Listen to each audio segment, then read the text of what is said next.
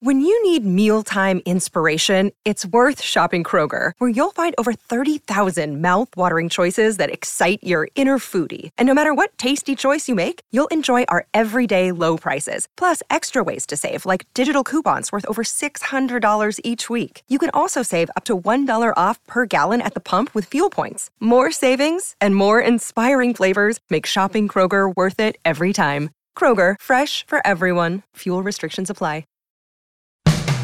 Today, on Something You Should Know, people are attracted to people who have a good sense of humor, but only a specific type of humor. Then, why the next time someone asks for your advice, you might want to not give it. There are basically three ways advice giving goes wrong. The first is you're almost always solving the wrong problem. The second reason is that your advice is not nearly as good as you think it is. The third challenge with advice is it's often not a strong leadership act. Also, how you mow your lawn really matters. I'll explain the right way to do it. And cognitive dissonance. It's the idea that you have certain beliefs about yourself and about life and it's very hard to change them.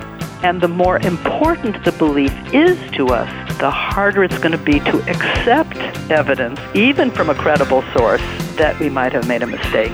All this today on Something You Should Know. If you have to hire someone, what's the best way? Referrals? Well, maybe that could work. But just because somebody knows somebody who knows you doesn't necessarily mean they're qualified.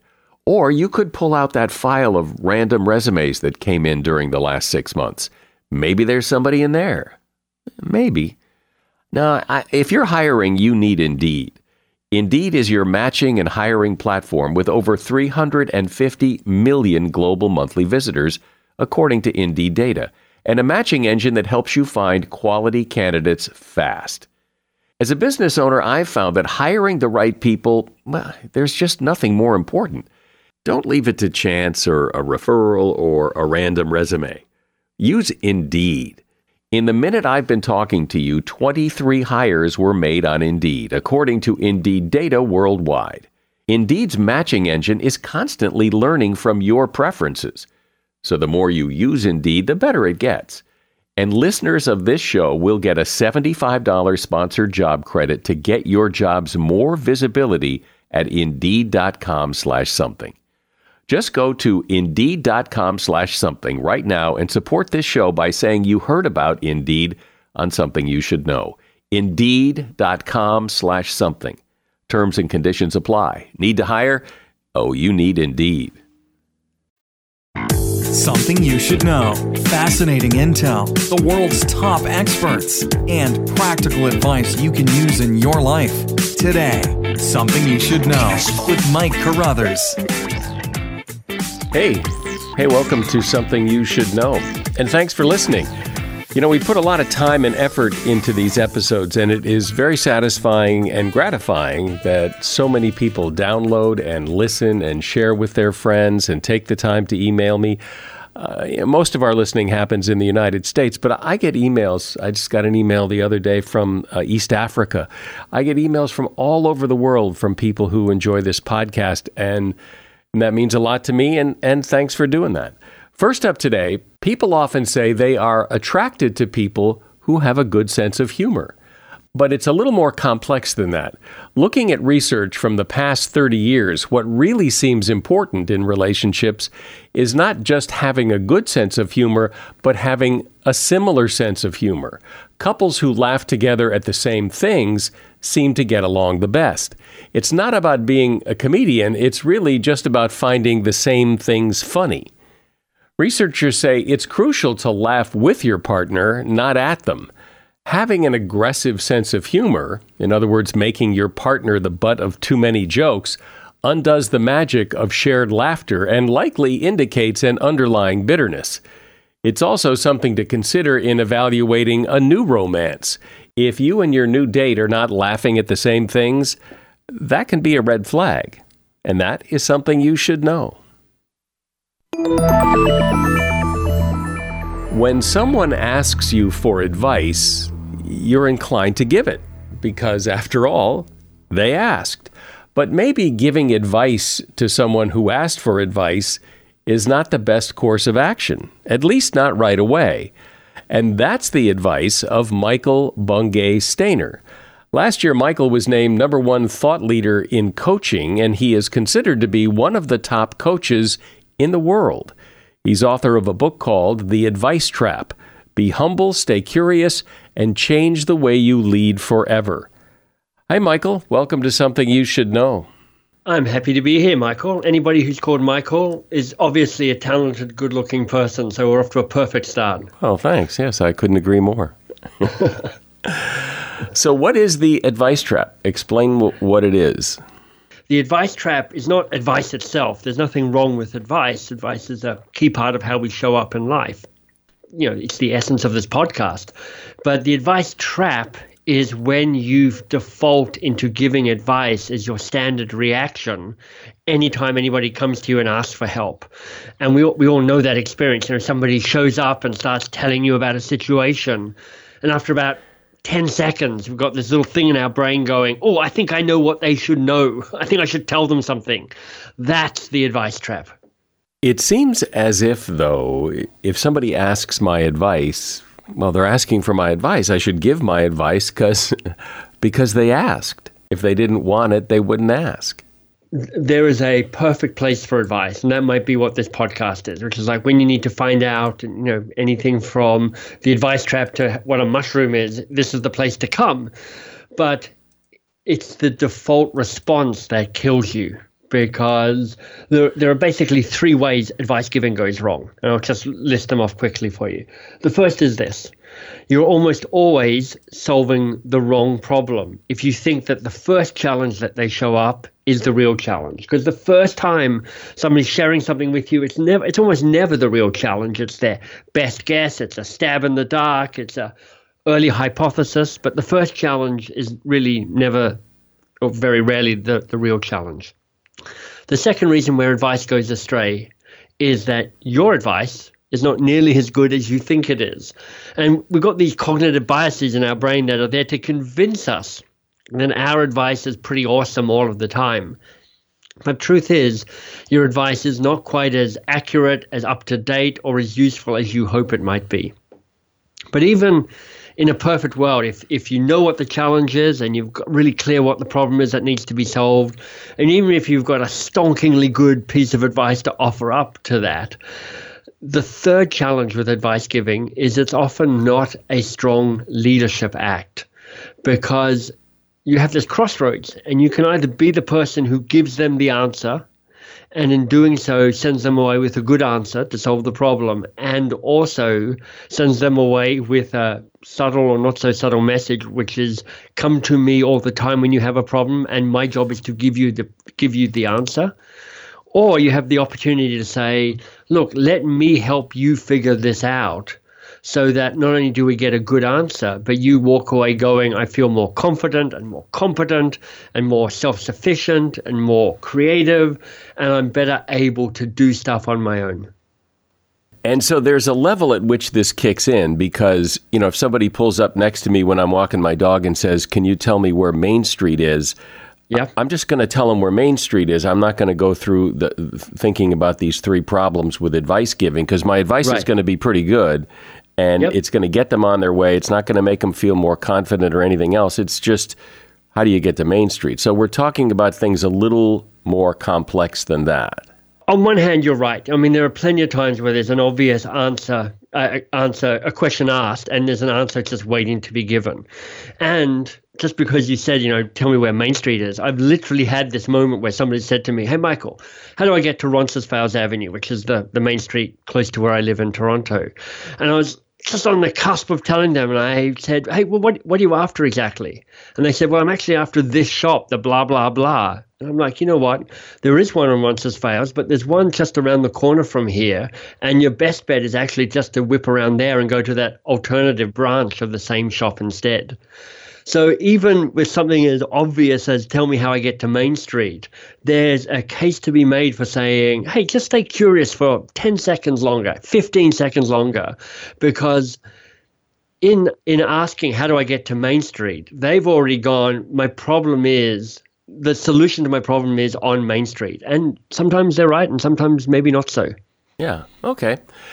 So if if giving advice isn't the answer, what's the answer? The answer is to is to stay curious a little bit longer. and I'm not talking, uh, you know, a week or a day or an hour even. I'm saying, look, in a conversation, if you're in that kind of conversation what we're talking about here, see if you can stay curious an extra two minutes. And just before you rush into advice, when you feel your advice monster looming up out of the dark and you think to yourself, oh, oh, I've, I've got a good answer for them. I need to tell them what's going on. If you can just say, look, I'll just, I'll just ask another question or two, two minutes, and I'll see how the conversation changes and evolves if I can stay curious a little bit longer. And so, how do we know that's better? How do we know that your way is a better way? There's just quite a lot of research that says that curiosity is a powerful behavior, you know, in a kind of formal leadership way, but just as a human to human way in all walks of life. But, you know, in organizational life, there's, uh, you know, there's research that says the, the rush to try and solve the first problem is almost always a dangerous rush because almost always, if you think that the first challenge is the thing that needs to be fixed, you're you're of, often kidding yourself. I mean, lots of people have heard of the the five whys and that way of getting to root cause analysis and the power of that. You know, why did that happen? But why does that happen? But why does that happen? And even though that's a formal strategic planning process, it turns out that that same curiosity is powerful on a day-to-day basis, which is to say, look if you have a conversation that's driven by curiosity, so you do a better job at figuring out what the real problem is, you do a better job at figuring out what the better answer to that problem is, and you do a better job at empowering the people around you so that they feel more able to solve these problems by themselves, well, then that's a win for you and it's a win for them. And, you know, in an organizational context, it's a win for your organization and your team as well. And so when somebody comes to you with one of those kinds of questions that you would normally respond with advice, mm. how, for example, might you respond specifically, word for word? Like, how, like how do you how do you do what you're talking about in a very granular Practical way? way. Yeah, sure. So here's a classic one. I'll give you an exact script. You come to me, Michael, and you say, "Hey, Michael, how do I do X?" And of course, there's no stronger call to action and advice giving when somebody goes, "Hey, Michael, how do I do this?" Because it's just that you know that your whole body is leaning forward, going, "They they actually want me to give advice here." So it's the responsible thing to do to tell them exactly what they're asking for. So here's your script. You go, "Hey, Michael, great question. And you know what? I do have some ideas on how you can do X. But you know what? Before I give you my ideas, I bet you've got some thoughts of your own. What's what's the first idea that you've already got? And I will promise you that 99 times out of 100 they they will have an idea. They'll already have a, a first stab, a best guess at what they could do. And what you do is you nod your head and you look interested and engaged and you go, Great, that's a nice idea. I like it. And then you go, And what else? What else could you do? And they'll they'll actually have a second idea, a second thought, and then if you want, you could go. This this is terrific. Is there anything else you could do?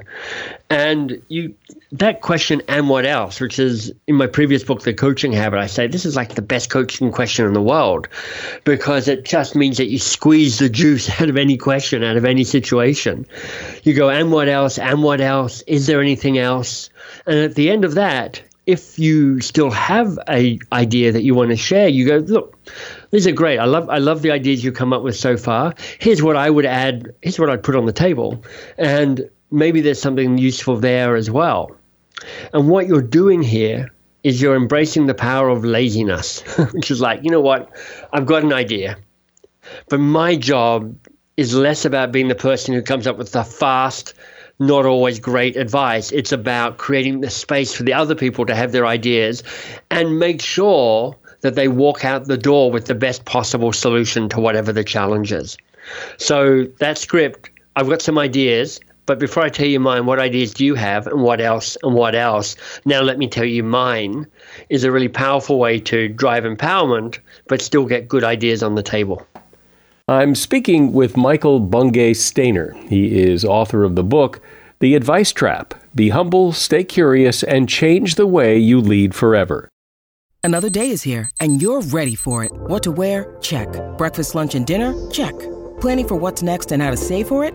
That's where Bank of America can help. For your financial to dos, Bank of America has experts ready to help get you closer to your goals. Get started at one of our local financial centers or 24-7 in our mobile banking app. Find a location near you at bankofamerica.com slash talk to us. What would you like the power to do? Mobile banking requires downloading the app and is only available for select devices. Message and data rates may apply. Bank of America and a member FDIC. Look, Bumble knows you're exhausted by dating. All the must not take yourself too seriously and 6-1 since that matters. And what do I even say other than hey? well, that's why they're introducing an all new Bumble with exciting features to make compatibility easier, starting the chat better, and dating safer. They've changed, so you don't have to. Download the new Bumble now. So, Michael, do you ever worry that, that people will think, hey, you know, let's go ask Michael. He's probably, he, he knows about this. Let's ask him. And people would say, oh, no, you don't want to ask him. He is going to squeeze the juice out of it. It's going to take a, Yeah. this is going to take 45 minutes and he's going to make you squirm to get the answer yourself. Let's go ask somebody else. Sure. You know, the, the only thing I worry about in all of that is if they say that's going to take us 45 minutes.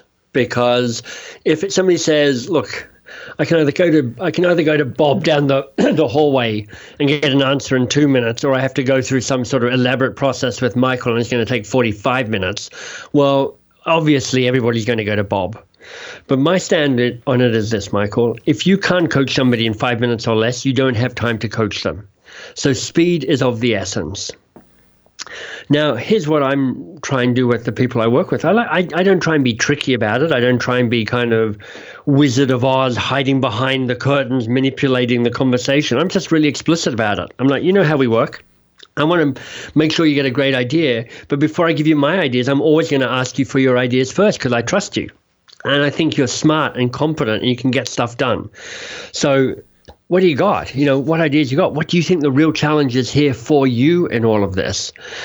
And if you have a, a commitment to that other person, if you're willing to help them learn and grow, if you're willing to say, part of my job as a leader is to trust you and help you become a better, smarter version of yourself, but to do it in a way that still gets the, the, the work done and doesn't take, you know, 45 minutes of lying on a, you know, a therapist couch in my office, then you've got to find that blend between the two of them companies like Microsoft and Salesforce and Google have taken these strategies and are using them to change their culture, the way they do work, because they've just found that it just doesn't work to be the person who feels like you have to have all the answers and you have to tell your people what to do. You don't have all the answers. The answers you do have aren't nearly as good as you hope they'll be. It's not scalable, and you spend your whole time keeping your people disempowered because they're like, what's the point in me coming up with an answer? I'll just get trumped by Michael's answer. So you, you shoot yourself in the footer if you foot if you become that person who always has to be the person with the answer.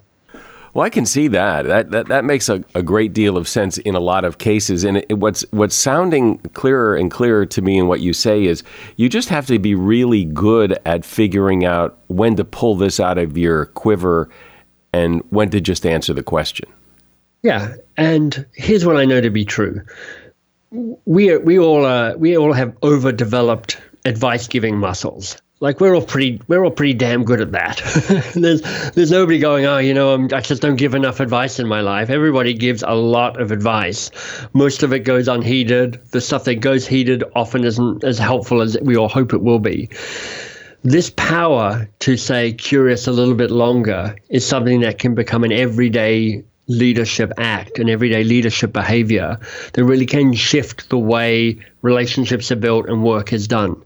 But to your point, you know, Daniel Goleman 20 years ago wrote an article for the Harvard Business Review called Leadership That Gets Results. And he says, look, great leaders know how to use all six different styles of leadership. And most leaders only know how to use two or perhaps three of those uh, leadership styles. Coaching, being more coach like, was one of those leadership styles. It was the least utilized of all the leadership styles. So, to your point, it's about just trying to rebalance your behavior so you're building curiosity into more of your day to day actions. Because sometimes you have to not get people to answer the question, you have to teach them how to do something and then let them go. But but uh, if they don't have the fundamentals, asking them sure. what they think is kind of a big waste of time.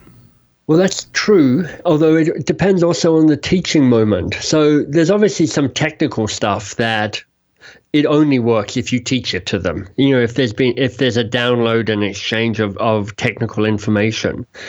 But there's a lot of evidence to say the best learning uh, process is actually to start people trying to figure stuff out themselves, even if they're starting from a place of almost knowing nothing, because people make quite a lot of progress and deepen the sense of ownership and deepen the sense of curiosity if they're learning from from starting from scratch you know, when I am running my training courses around coaching skills, I actually start people practicing coaching before I've taught them anything.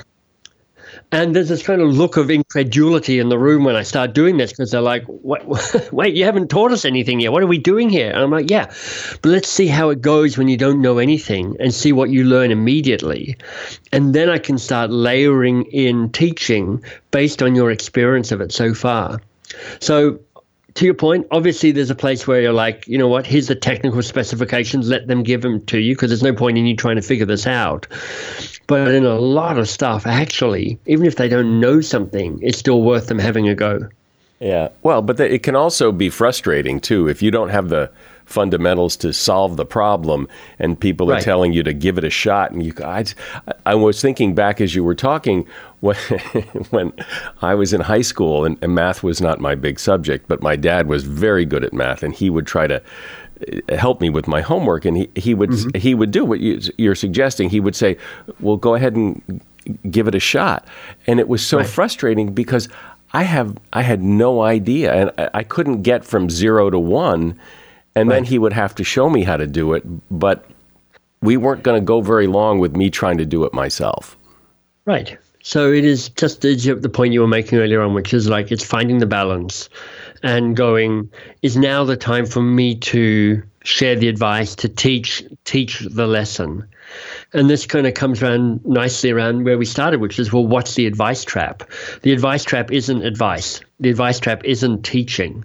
The advice trap is when giving advice becomes your default response to every situation. And that's what a lot of us have, and that's the behavior we're looking to break.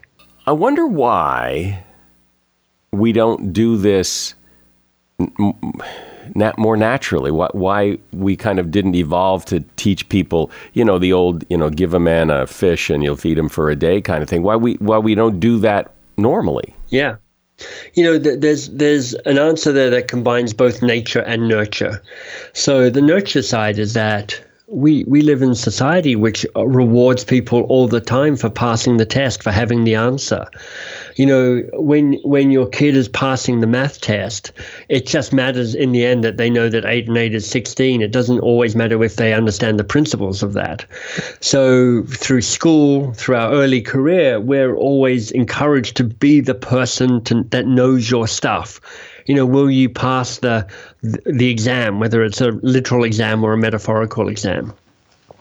But there's a biological reason as well, which is, you know, we, in our, our amygdala, this kind of lizard brain, as it's so called, it's one of the oldest parts of our brain and sits on the top of our brainstem there at the back of our head.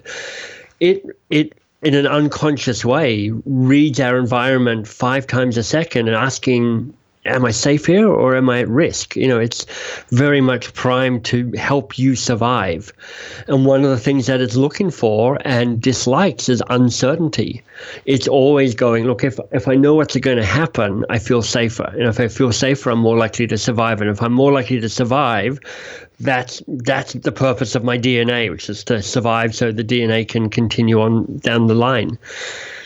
So we have a way that we're trying to unlearn some primitive behavior, primitive instincts to say, look, when you stay curious, you actually put yourself in a place of unknowing a little bit longer.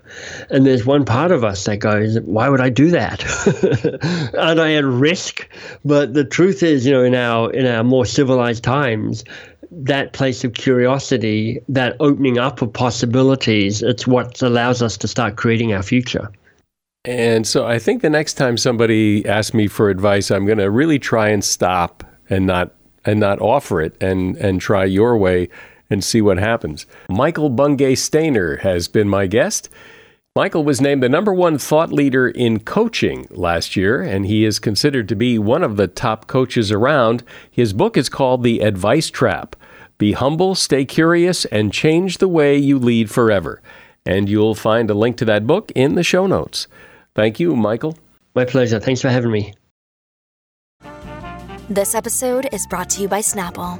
Welcome to the Snapple Market Auditory Experience. Close your eyes. Imagine you're walking into your neighborhood store. You make your way to the back and reach for your favorite Snapple flavor. You can't wait. You take a sip. Whoa, that's a lot of flavor. Hmm, what flavor are you holding? Now open your eyes and check out Snapple.com to find ridiculously flavorful Snapple near you. As a listener to something you should know, I can only assume that you are someone who likes to learn about new and interesting things and bring more knowledge to work for you in your everyday life. I mean, that's kind of what something you should know is all about. And so I want to invite you to listen to another podcast called TED Talks Daily. Now, you know about TED Talks, right? Many of the guests on Something You Should Know have done TED Talks. Well, you see, TED Talks Daily is a podcast that brings you a new TED Talk every weekday in less than 15 minutes. Join host Elise Hu. She goes beyond the headlines so you can hear about the big ideas shaping our future. Learn about things like sustainable fashion, embracing your entrepreneurial spirit, the future of robotics, and so much more. Like I said, if you like this podcast, something you should know? I'm pretty sure you're going to like TED Talks Daily. And you get TED Talks Daily wherever you get your podcasts. If you think about it for a moment, you can probably recall, without a whole lot of trouble, something you've done in your past that was wrong, or lacked judgment, or was foolish. And rather than admit you were wrong, or lacked judgment, or were foolish, you justified what you did. You reconciled what you did with the fact that you're a decent person. That is cognitive dissonance in action. It's hard to admit when you do something dumb when you don't, in fact, think of yourself as dumb. It doesn't line up with your beliefs about yourself, so you justify it to reconcile it. And we all do it. It's interesting that we do it, but there are more important consequences to it as well. Carol Tavris is a social psychologist and author. Her latest book is called Mistakes Were Made, But Not By Me Why We Justify Foolish Beliefs, Bad Decisions, and Hurtful Acts. Hey, Carol, welcome. Well, I'm so happy to be here, Mike. So, explain in more detail what cognitive dissonance is and why it's so important for us to discuss it and understand it. There's no news in the fact that we will uh, lie to other people and justify our actions to other people when the consequences could be that we get fired or divorced or some awful thing happens to us. The insidious thing about cognitive dissonance, the crucial thing to understand about it, is that we reduce the conflict we feel between two crashing ideas. We do it unconsciously without even being aware that we're doing this. So um, what dissonant, all that dissonance means is we hold a belief. The most powerful form of this is a belief about ourselves. I am a good, kind, competent, smart person. And now you are telling me I just did something foolish, bad, harmful, unethical, and wrong. Uh, let me tell you where you can go with your with your criticism. Yeah, we could accept the dissonant information, but that's hard to do. This is a mechanism we all do because it's really uncomfortable to live with dissonance. For example, I mean, we see this. Look at the thousands of Michael Jackson fans who had such trouble accepting the documentary evidence that he was most likely a child uh, molester. Yeah, that's where the discomfort is. See, and what people tend to do is resolve it in an adamant way. See, instead of saying, um, "Okay, I love Michael Jackson's music, but and he did these bad things." Instead, what many people wanted to do was deny that he did the really bad things or chuck out any any feeling of support for him and his music. So it's important, I think, to understand how dissonance works because when we do understand it, we can see it operating in ourselves and take some more control over it. Well, sometimes, uh, I don't know about that example specifically, but sometimes you'll hear something that co- that contradicts what you believe, and at least for me, I'll take the stance that, well, maybe, but I'm, I'm not going to believe it just because you said so. Uh, you're going to have to prove to me that, uh, that this is true, that just because you say it doesn't make it right. Oh, of course.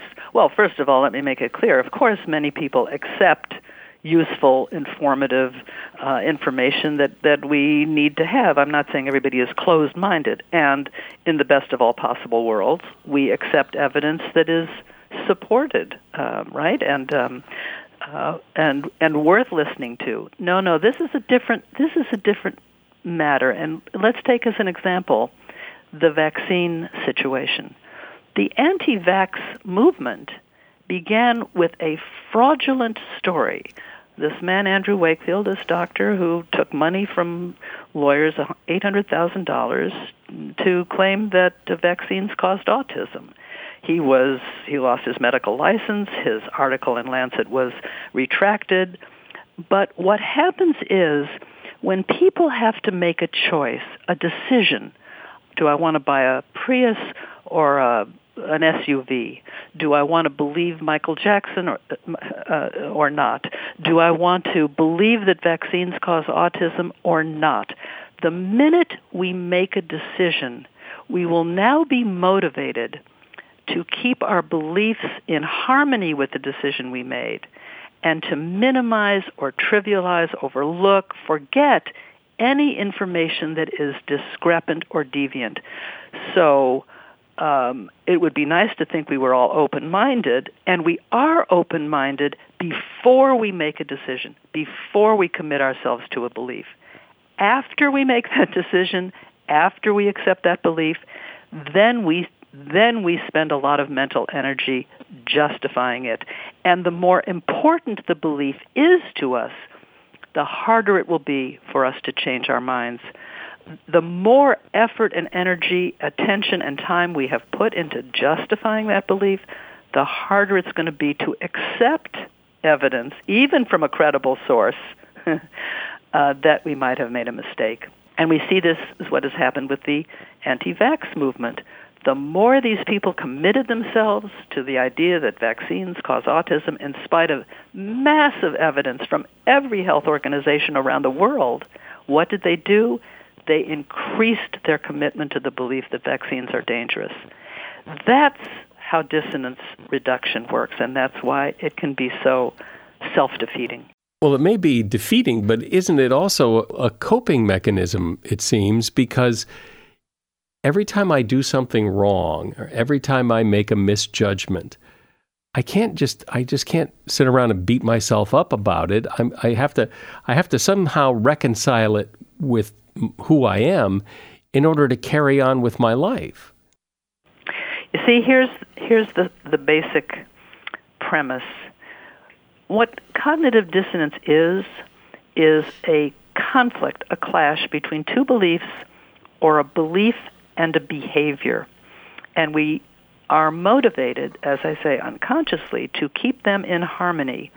So if our action is dissonant with our belief.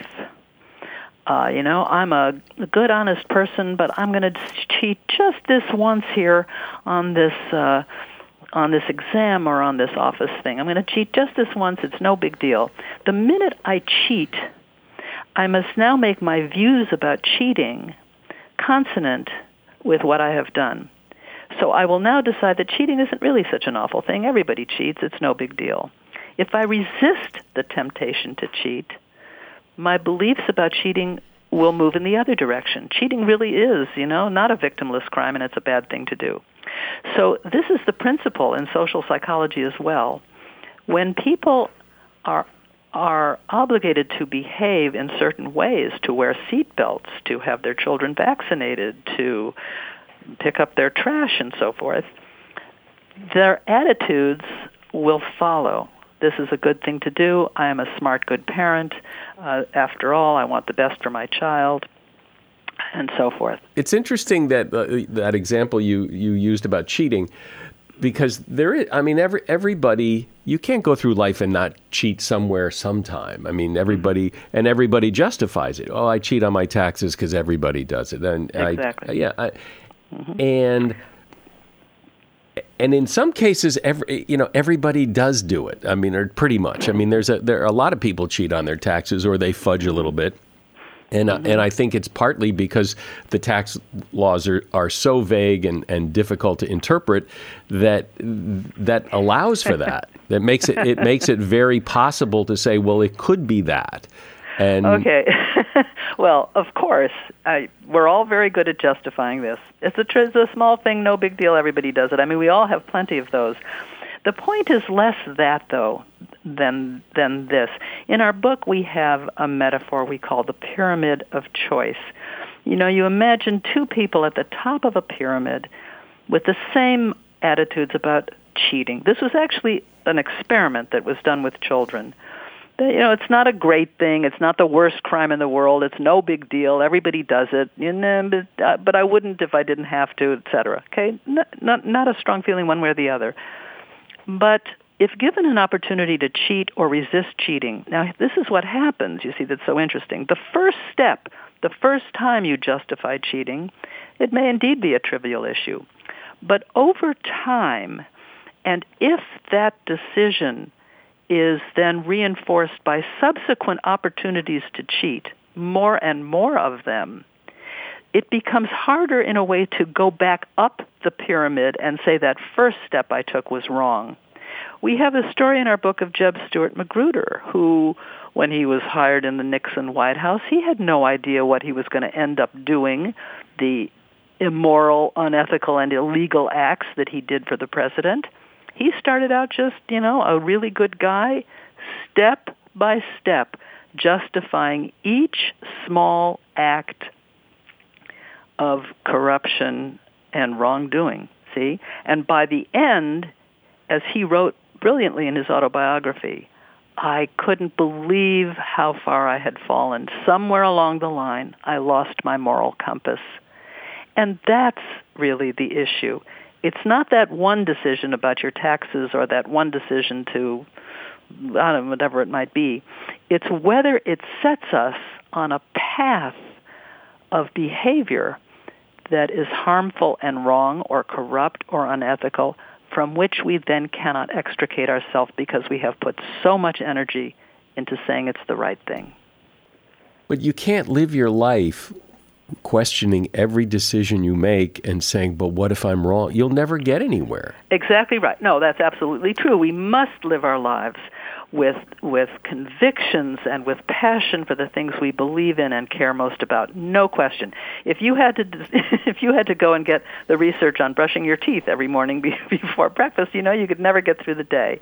No, that's absolutely true. We all live according to our beliefs and convictions and we must. The challenge is the wisdom of holding those beliefs lightly enough so that if better evidence comes along better evidence, we will be able to change our minds. How many doctors continued to practice radical mastectomies on their patients with breast cancer long after the evidence showed that lumpectomy was just as effective and not disfiguring? See? That's where you want, you don't want doctors to change their minds every two minutes. But once there's a massive, persuasive amount of evidence, you want them to be able to say, now is the time to change our minds. Um, that's why it matters. We talk about this because it's both important to live with convictions, and important to change our mind once we need to, whether this is professionally, politically, socially, psychologically. It's not easy. And so, what's the step, though? What's the baby step to get your head around this? How do you start to be the, that person who leaves the door open for new evidence when you're typically not that kind of person?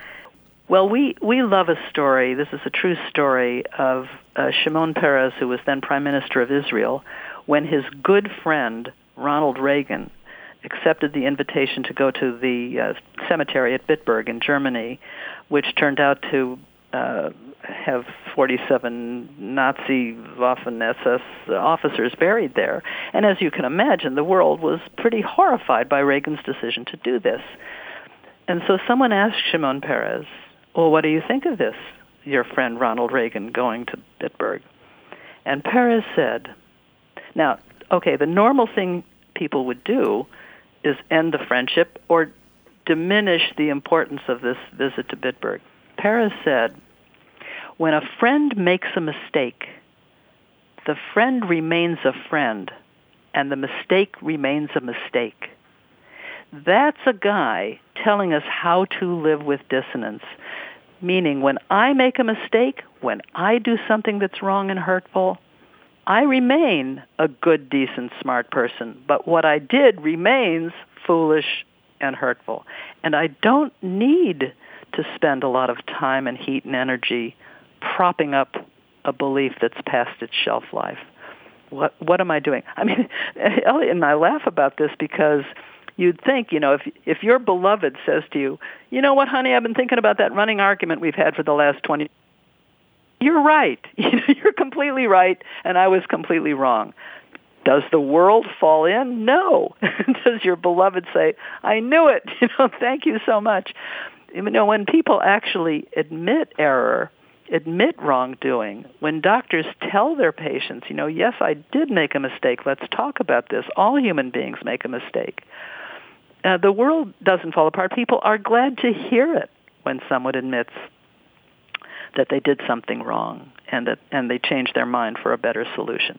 So in fact, in fact, the rewards are great for admitting when we are wrong, um, but we don't seem to recognize that as often as perhaps we should there does seem to be a difference between people making a mistake there's a, a, and deliberately doing something wrong you commit a crime you know you're committing a crime that you know that's wrong going in. You make a mistake and you find out later you made a mistake. But to me, those are very different.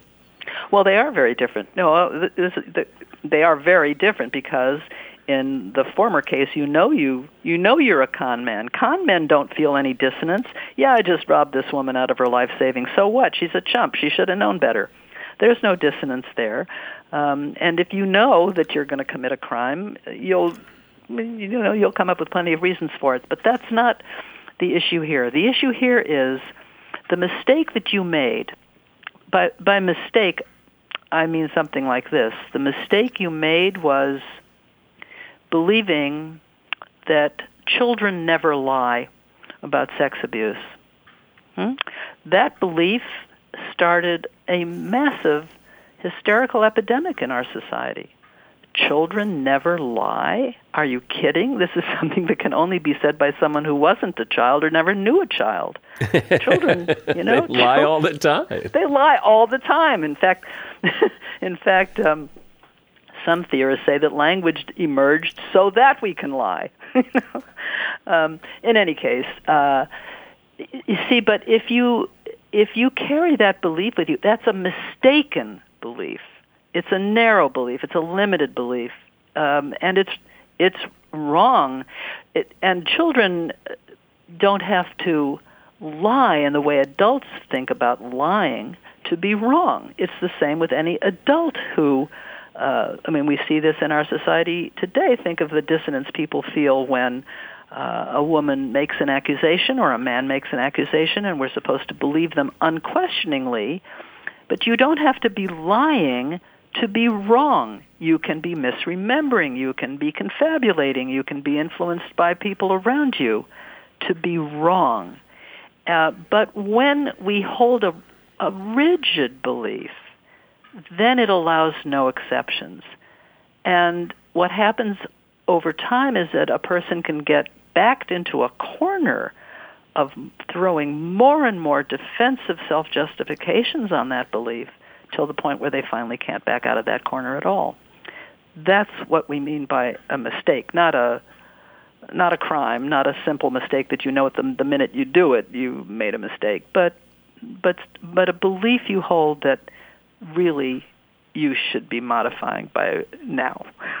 and when you modify it, when you realize, you know, hey, well, I guess children do lie and, and mm-hmm. mistakes were made and people got hurt, but you still need to carry on with your life and not feel horrible every moment of every waking day uh, for the mistake you made. You somehow have to reconcile I made a mistake, but it doesn't mean the end of the world for me because, uh, you know, what, what good is that? No, exactly right, Mike. That's exactly right. Remember, here's Peres. You know, if when I make a mistake, I can remain a good, kind, good person, but what I did remains a mistake.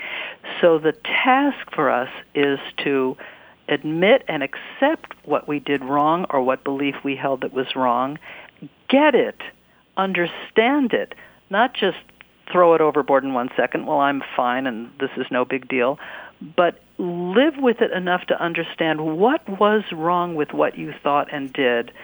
Accept the harms that you might have caused for others. And then indeed, the point is not to dwell on it forever. The whole point of cognitive dissonance reduction, the fact that we do reduce dissonance the way we do, is precisely so that we don't have sleepless nights. Everybody knows about buyer's remorse and what a miserable feeling that is. And the goal is not to live your life beating yourself up over regrets, over choices that were wrong, over decisions that turned out to be foolish, or so forth. No, I completely agree with you. Um, dissonance reduction is what lets us sleep at night.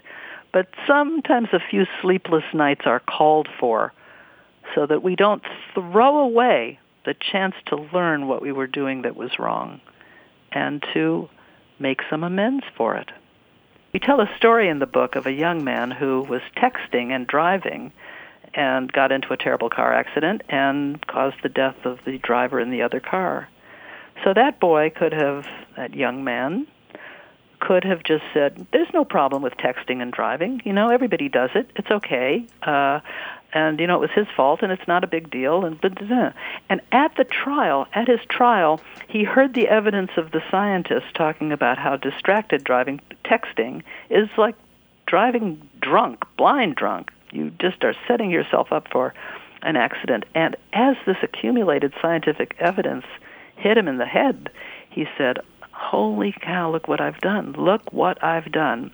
Now, should he sleep the rest of his life? Well, of course he should, but what he decided to do was to become a spokesman for the dangers of texting and driving. He spends his time talking to teenagers and young adults about these hazards. He says, I'm here because I don't want you to be like me, to happen to you what happened to me. That's learning from your mistake. Well, it's interesting that this is something everyone does. We all do it. We all justify our actions and reconcile it. And yet we don't talk about it much. But we just did. Carol Tavris has been my guest. She's a social psychologist and author of the book Mistakes Were Made, but Not by Me Why We Justify Foolish Beliefs, Bad Decisions, and Hurtful Acts. There's a link to that book in the show notes. Thanks for being here, Carol. Thank you, Mike. So, how do you mow your lawn? Do you go side to side, front to back, or perhaps you go diagonally? Well, actually, it's best to do all of those things. When cutting the grass, you want to switch up the routine, not just for kicks, but for your lawn. Cutting the grass in the same pattern every time trains the grass to grow in one direction. Over time, that flattens the grass and and who wants flat grass? So the next time you mow, give the neighbors and your grass a thrill and take an alternate route. If you use a lawn service, go ahead and request that they alternate the pattern. With all those lawns and tight schedules, many of them are also prone to fall into a routine. And that is something you should know. We love ratings and reviews on Apple Podcasts or wherever else you listen. Just take a moment, give us a rating and review. It helps. I'm Mike Carruthers. Thanks for listening today to Something You Should Know. The Bigger Pockets portfolio of podcasts are worthy of your investment. We're having a real conversation as real real estate investors. New episodes available every day. It's important to buy where it makes money and not necessarily where you want to travel to. Bigger Pockets, On the Market, Rookie Real Estate, or Money Podcast. The purpose of flipping is to create more cash so then you can reinvest into other types of properties. The Bigger Pockets Podcast on YouTube or wherever you listen.